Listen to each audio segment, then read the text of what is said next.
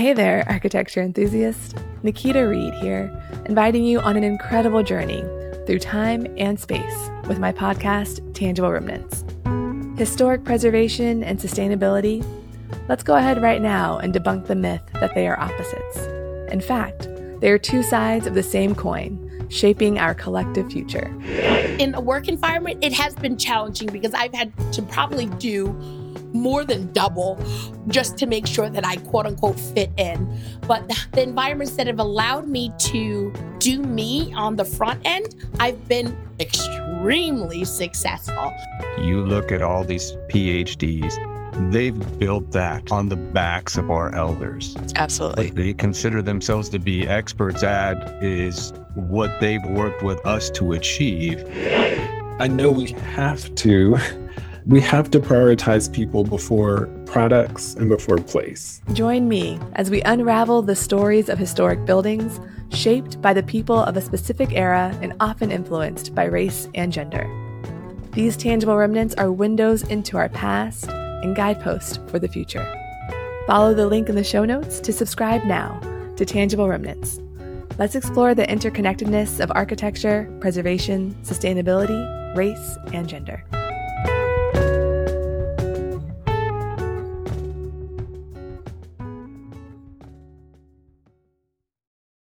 I feel rusty. It's always the same. I know. Like the first think- three are yeah. so hard.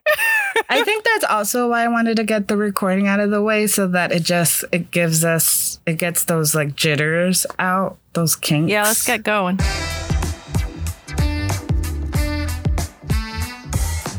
Wategwan! Welcome to season six of She Builds podcast, where we share stories about women in the design and construction field, one lady at a time. By popular demand, this season we will be discussing business bosses and leaders. So get ready for a boss season. Yeah, yeah, yeah, yeah. All right. Thanks to all of you listeners for tuning back in. We are so excited for this new exciting season ahead of us. Yeah, we are. Yeah. Today we will be discussing Verma Panton, the first woman architect in Jamaica and the Anglo Caribbean, business owner and industry leader. I'm Nerjiri Rivas, dreaming of the beach in Houston, Texas. Hi, I'm Jessica Rogers, recovering from a beach day from Miami, Florida. And I'm Lizzie Rar, wishing Carl would leave so that I could go to the beach in San Francisco. Quick disclaimers. So, we are architectural historians, lifelong learners, curiosity led storytellers, but we aren't perfect. So, if we get our facts a little mixed up, let us know, send us a comment or an email, and let's keep the party going. When did we change that? All right. Just now. Okay, time to start. The time was April 17, 1936. The place, St. Elizabeth, Jamaica. Verma Wevlin Panton was born. At this point, I think I want to mention that she was an Aries because that kept coming up in my research. Well, I don't know much about Aries except as a Pisces myself that comes before an Aries. Um, we can sometimes bump heads with uh between signs. So it's interesting that you Hmm. say this because out of the three of us, I am the more astrologically inclined. So anyway, Najee, why are you mentioning this? Because people have super shady internet pages with information they regurgitate from Wikipedia and then they add random, sometimes like nonsense facts like their birth sign, net worth. I mean, where do they even get this net worth info from, mind you? Oh, and my very favorite romantic relations information. And then the website says little is known about her romantic life. Verma is a private person. Keep coming back for updates. What updates? updates from the beyond? Like from Ouija boards? I keep getting so ticked off by the stupid stuff and the stupid websites and their stupid info about Verma. She deserves better. oh my gosh. Okay, well, it sounds like you went down a research rabbit hole a little bit. Did you find information that was more relevant? You know, maybe we should invest in working with the medium and maybe we can get messages from the beyond. And we could ask Verma ourselves about her romantic relationships and, well, about her architecture work, of course. And I mean, what we do know about her life besides that she's an Aries, right? So, like, what else? What what do you know, Najidi? Well, Verma's parents were Laura Louise and Vernon George Panton. She had two sisters, Faith, aka Baba, and Sheila. And she had one brother, Cedric Landale Leroy Panton. That's a lot of name. Only her brother had children. So Verma had a niece, Brenda, and two nephews, Cedric Vernon and Corrado. And I think I will leave it there with her family tree. I think that's enough info on her lineage. What do you think? Yeah, very Yes. thorough. Mm-hmm. it's on the internet. When Verma was young, she went to Claremont Primary School and then to two high schools. First, she went to Carvalho High School, and then she graduated from Ardenne High School. So I wondered why she went to two schools, so I looked into both. I could not find much information about Carvalho High School. I mean, I'm not even sure if I'm pronouncing it right, so I'm sorry. But Ardenne was a totally different story. According to their Wikipedia page, that's right, they have a Wikipedia page, the institution is best known for its high academic standards among the top secondary schools in Jamaica and in the entire Caribbean, if you ask them. So I'm guessing that's why Verma switched schools. She just went to a better school. Yeah, I mean, it sounds like that school would set her up for the future well. yeah, I mean, that would make sense on the school side.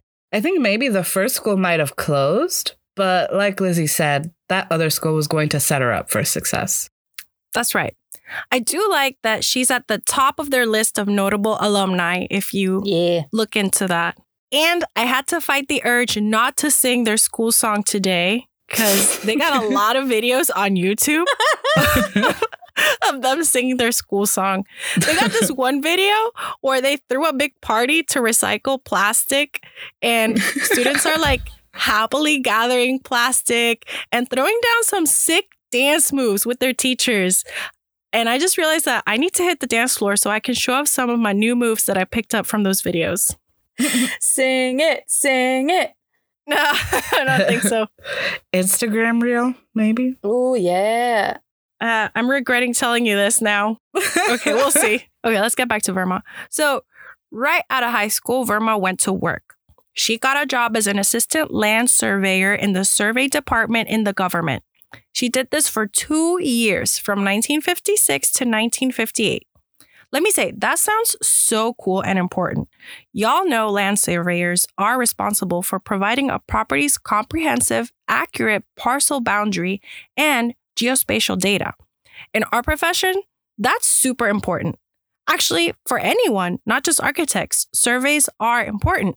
Think about it. When you're buying a house or a land or any property, you got to rely on a surveyor's boundaries and information. So I've always thought that land surveyors are super important people. Yeah, totally. It's really important to have a survey. And that's pretty much always the first thing that we're asking a client is Do you have a survey? When are you getting one? Here's our favorite surveyor. Call him now. Everybody's busy, but call them. but I like that she started off doing that. It sounds like a great way to get introduced to into architecture and initial site planning. You know, I'm a big fan of boundaries emotional, mental, and physical. That's why land Okay. surveyors are so important. They can help define those boundaries. You never want to cross those lines. Boundaries can be very important. That's the end of my PSA. Boundaries can be very important. Plus, they got cool toys that they use on their everyday jobs. I think I kind of envy them a little bit. But then on a hot summer day in Houston, not so much. Oh, yeah. There's Mm. pros and cons to everything. Yeah, yeah, true. that's so true. I mean, it's nice to get to be outside, but sometimes I'm happy to be in my air conditioned office. So I guess maybe it's a good mix with their site visits and their drafting. But Ugh, Maybe. Yeah. Sometimes seeing them work in these like highly trafficked places under the blazing sun, oof, I do not envy them at all. yeah, that's true. Yeah, not at those times. Mm-mm. Well, Verma was killing it at her job, and she applied for a scholarship to attend college. If Verma wanted to study architecture at that time, there weren't any architecture schools in Jamaica. From what I could find, the first and only architecture school in the island, in fact, the only architecture school in all of the English speaking Caribbean, is the Caribbean Architecture School in the University of Technology in Kingston, established in 1998. So before then, if you wanted to be an architect, you needed money to study abroad. Wow. Yeah, that's so recent. I mean, it's crazy. And it really just shows how privileged we are to have so many options for schools that provide architecture majors, let alone any at all. And it shows another reason why diversity within architecture is so low when institutions like these weren't even opened until almost the 21st century. Yeah, that's so true. And it's just very interesting to think about. Yeah. I have to say that as a fellow Caribbean, this blew my mind. And it made me realize how lucky I was and how much I have. And I even felt ashamed for not knowing that we have a neighbor island where people just like me that come from a middle class family and want to be an architect since they were five years old might not be able to realize their dream because they don't have the means to study abroad. I mean, for me, that was never a question. I wanted to be an architect.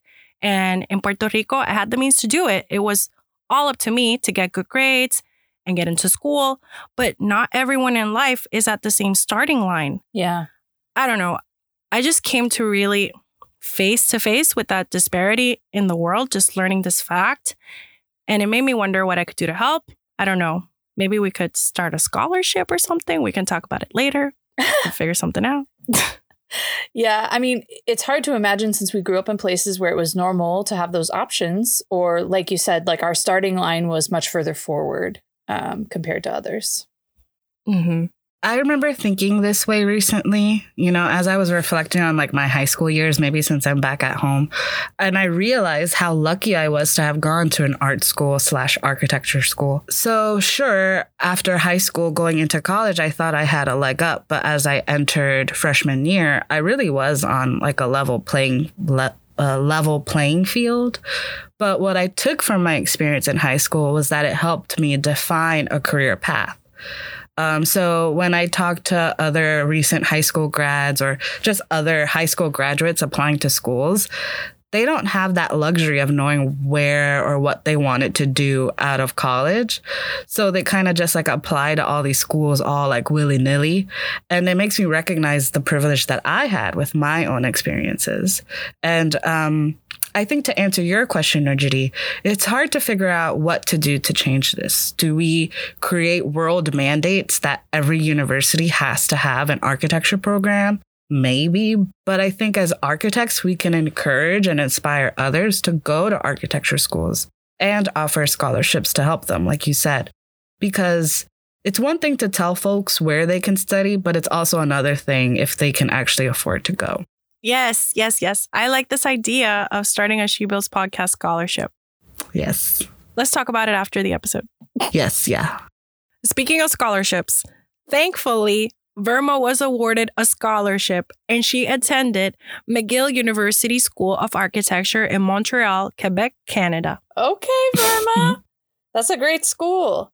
McGill School of Architecture was established in 1896 and it's one of the oldest in North America. And today it's ranked in the top 25 in the world. It's hard to get into. They only accept about 100 students per year. That's awesome. But okay, I'm not going to lie. As soon as you said Montreal, I got cold all of a sudden. you know, tropical paradise to snowing Quebec, you know, uh, just, mm-mm. Maybe but, uh, très bien. Yeah, flashbacks. Like I got chills, like literal chills. Uh, but uh, très bien, Verma, you know, she must have been really good to get accepted. So brava. Yeah, yeah, she was. And oh my gosh, it's totally so cold there, but so pretty. Yeah. Our friend of the show, Sarah Shumbera, did a study abroad program there. And then a few years later, after she graduated, we went together one summer to Montreal and she took us to her old stomping grounds. And it was so nice. I have to check if I have pictures from that school and that trip so I can share it on social media. Ooh, yes. Show us the pictures. I do remember Montreal being very pretty when we were there, and I imagine the campus is really nice too. Yeah, because Lizzie and I, we were also there. Oh no, no, Judy, you were there too. We But were in there in February. February. yeah, in February. Yeah. Montreal, Canada. February. Like I said, so cold. Yeah, I think So we cold, shared but- pictures of that for another episode. We did. Yeah, for Carol share it again. Johnson. Yeah, we'll share how cold we were because we did. There's other photos of us looking all bundled up.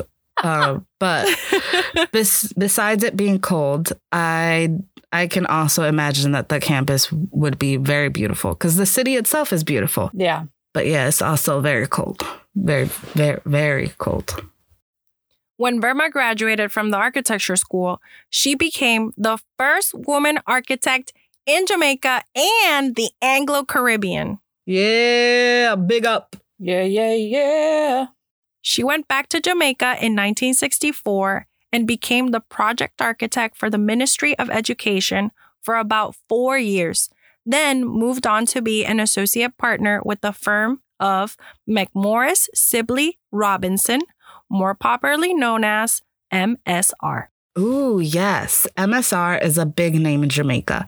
They have a lot of iconic post Jamaican independence work. So they had this once in a lifetime opportunity that we've talked about previously on this show of contributing to the architectural style and identity of a newly independent country. Noteworthy projects from the firm are the Scotia Bank Center in the Kingston waterfront, Turtle Beach Apartments, and the UCWI Creative Arts Center. And Verma as the associate partner at MSR. This makes her contributions such a big deal. Yeah, that's great that Verma got to be part of creating Jamaica's architectural style, like some of our other ladies we've talked about in previous seasons Dora Gad or Minnette De Silva. Mm-hmm. Yes. So it turns out that MSR was a sort of incubator of future generation of architects in Jamaica. From what I found, the most prolific firms in the island at the time were the private practices of MSR, Wilson Chong, Harold J. Ashwell, and in the public sector, the Public Works Department, which was basically the government's architectural firm, and they did all the government buildings. Ooh, very interesting. Yeah, it sounds like she was in a good place to do some fun projects. Mm-hmm.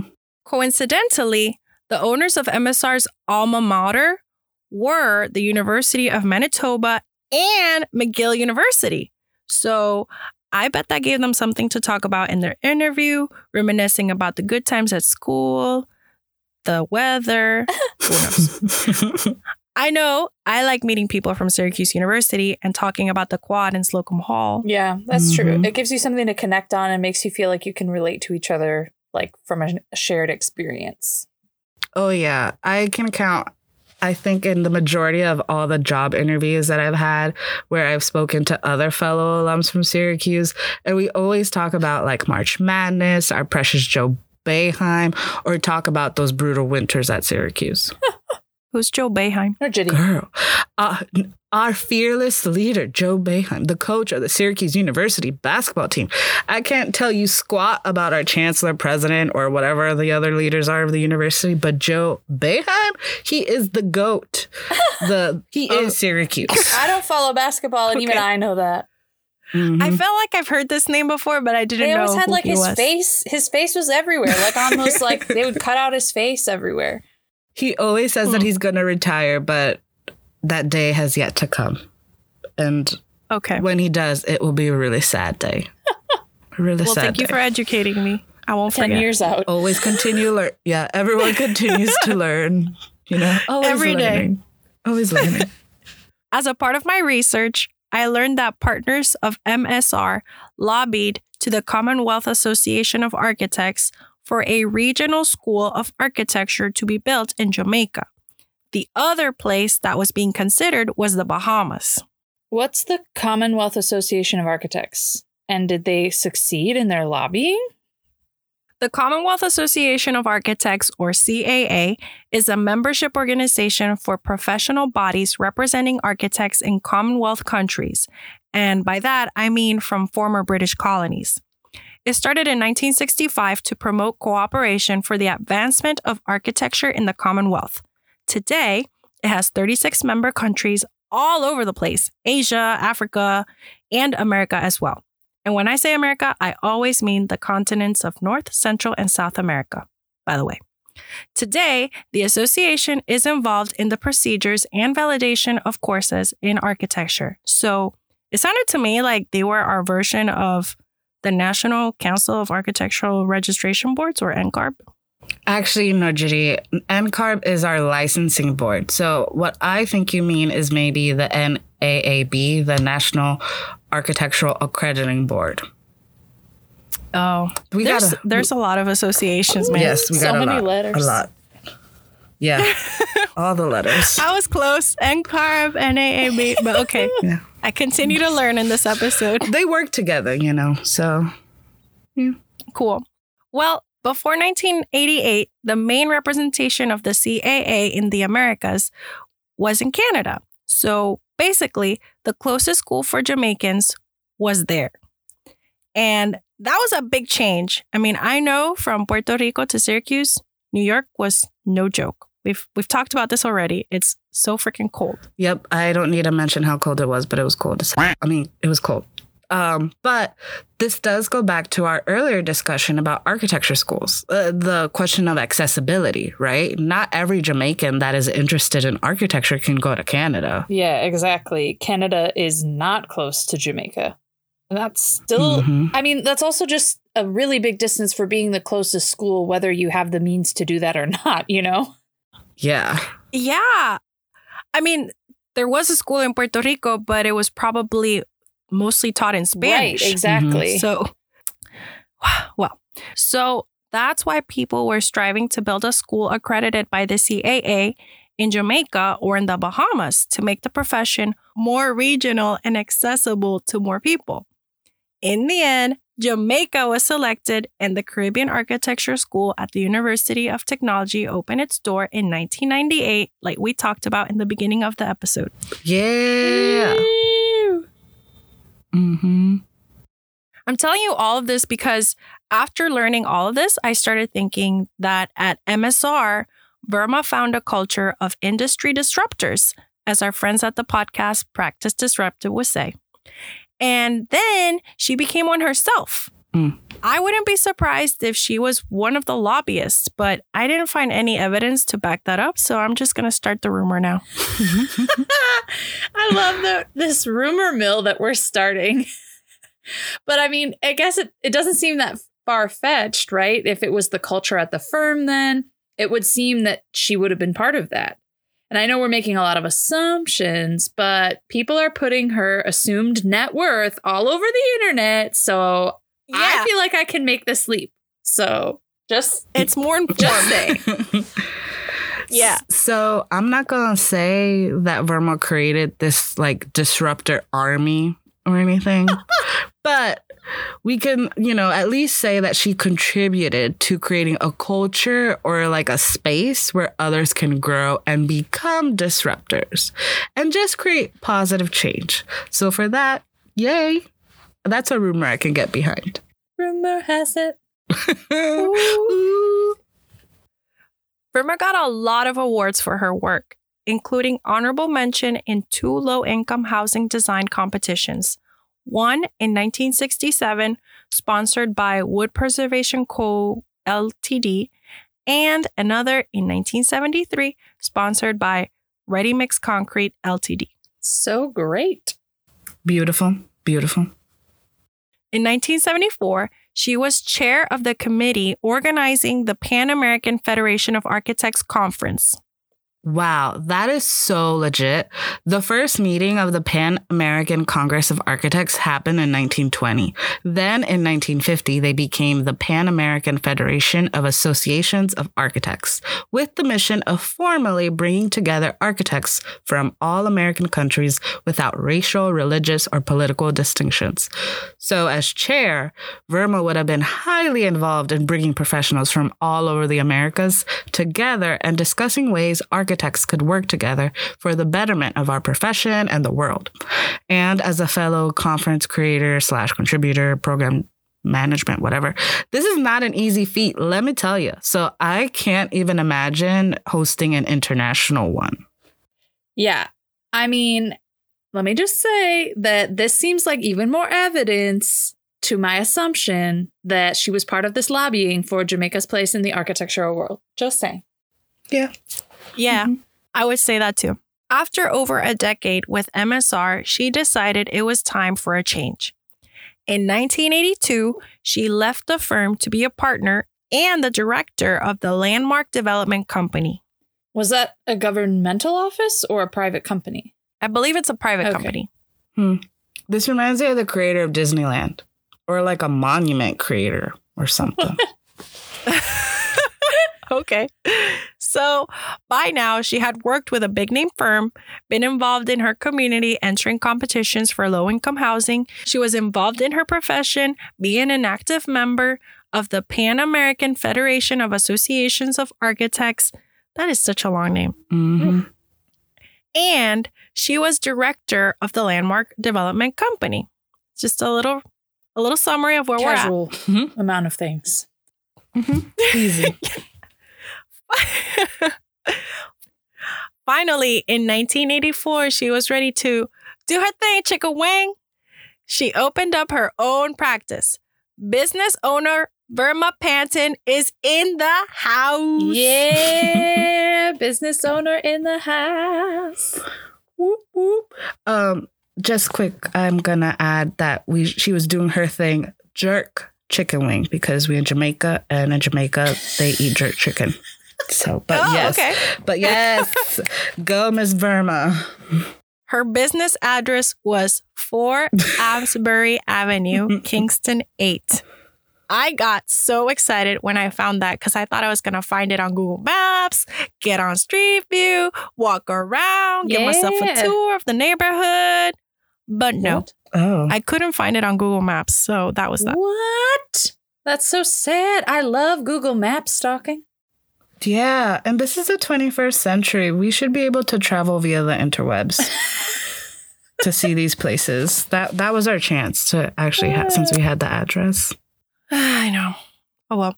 I also found her business phone number, but I'm not going to say it here so we don't have an 867 5309 situation. We don't we don't want someone in Jamaica getting called looking for Burma's newest relationship status. Verifying her net worth.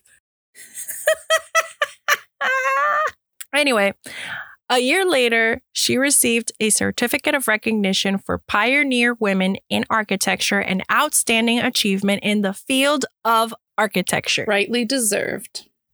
Yeah. In 1987, the Jamaican Architects Registration Board was started, and she was a founding member where she served in leadership roles throughout the years as part of the council and chair. Yeah. I love hearing how involved she was with formalizing Jamaica's architectural professional standards and education. Like she had her hands in all of it. Love it. Yes. Yeah. I love it. I love this. I love that she created a way to create more architects, you know, true legacy building. Mhm. Amazing. Amazing. That same year, the Jamaican Institute of Architects recognized her for 20 years of service and all of her contributions to the profession. And at some point in her career, she also won the End of Decade of Women Award for Jamaican women. Ah. Amazing. That's an interesting name for an award. That's true. Um, big up, Burma.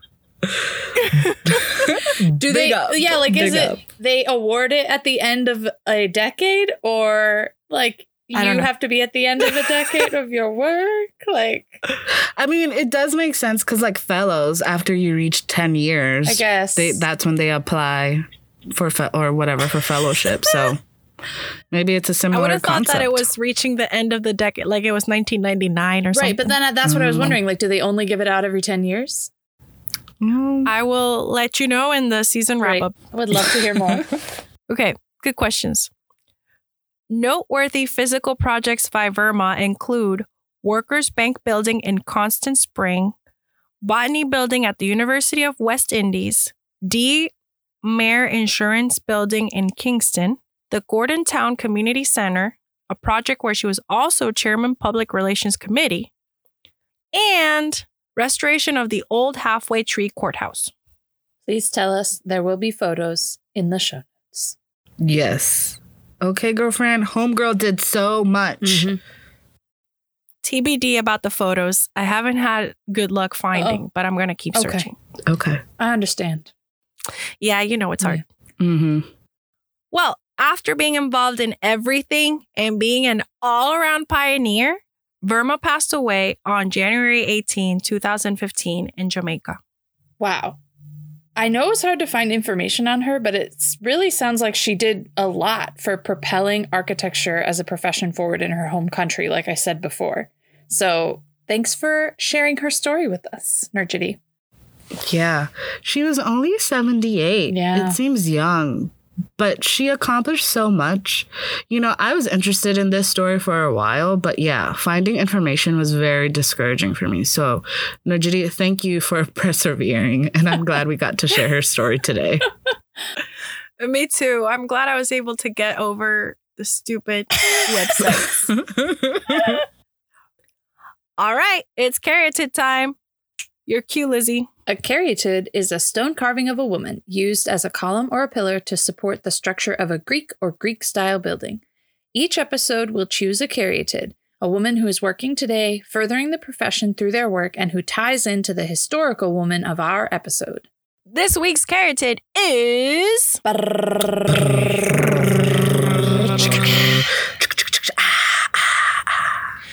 June Grant.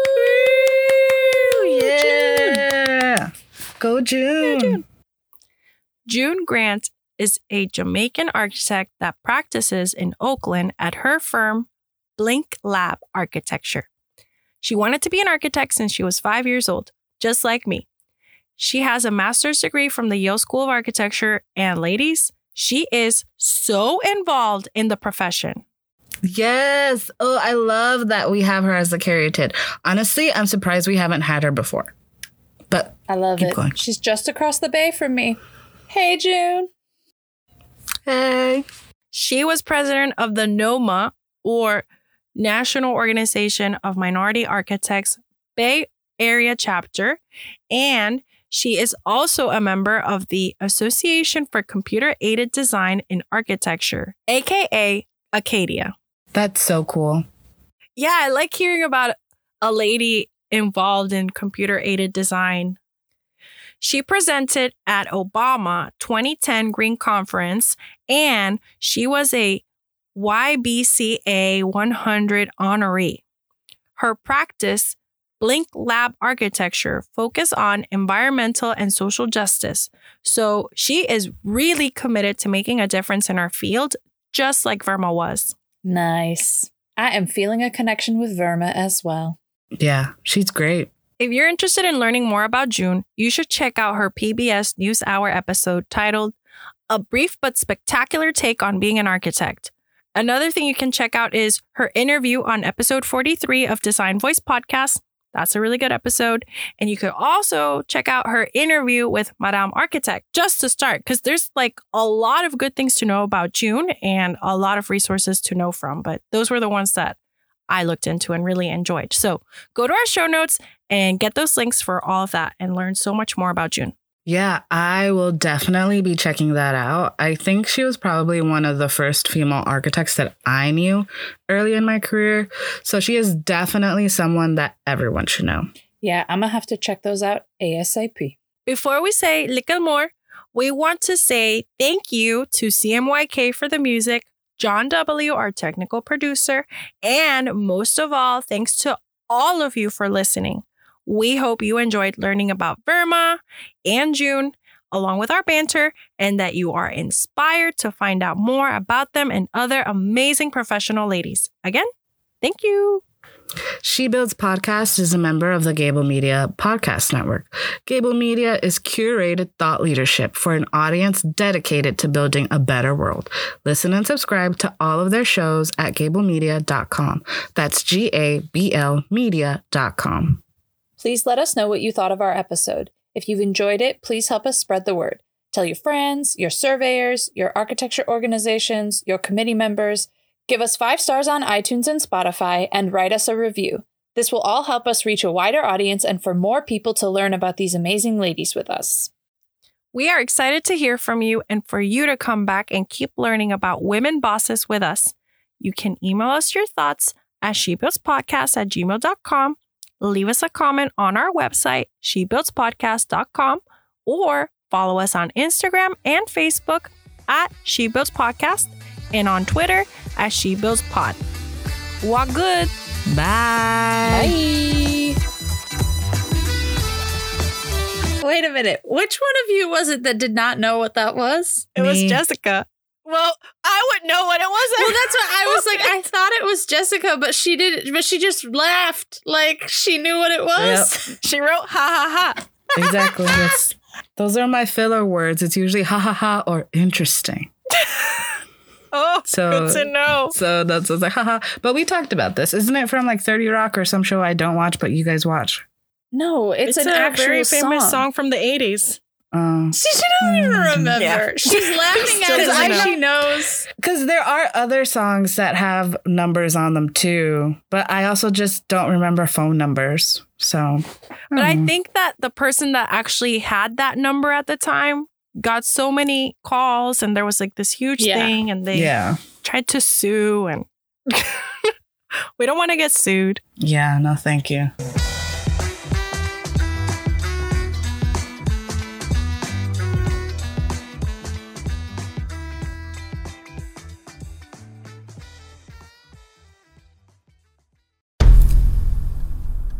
I've mentioned it to my family, but in terms of telling people like, oh yeah, we're doing this. I'm looking for projects. You got Yeah. anything? I'm, I'm not there yet um, because it scares the out of me. Dreaming of launching your own architecture firm? Well, buckle up for a wild ride with Emerging, the podcast that shares what it's really like to start an architecture firm. Where do we begin? We don't even know what type of business to formalize as. Is it an LLC? Is it an LLP? Like, how are taxes? I mean, the list is astronomical. Season 1 featured founders Jeffrey, Lexi, and Chris, owners of Level Studio Architecture, are your fearless guides on this unfiltered journey from napkin sketches to a thriving studio. One evening, stumbled into one last dive, we sat at the bar and pondered our postgraduate futures.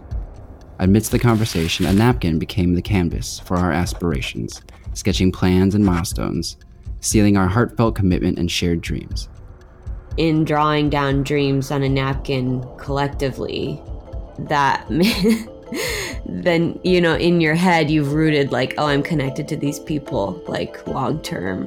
The process of starting an architecture practice brims with excitement and challenges, demanding meticulous planning, flawless execution, and unyielding resilience.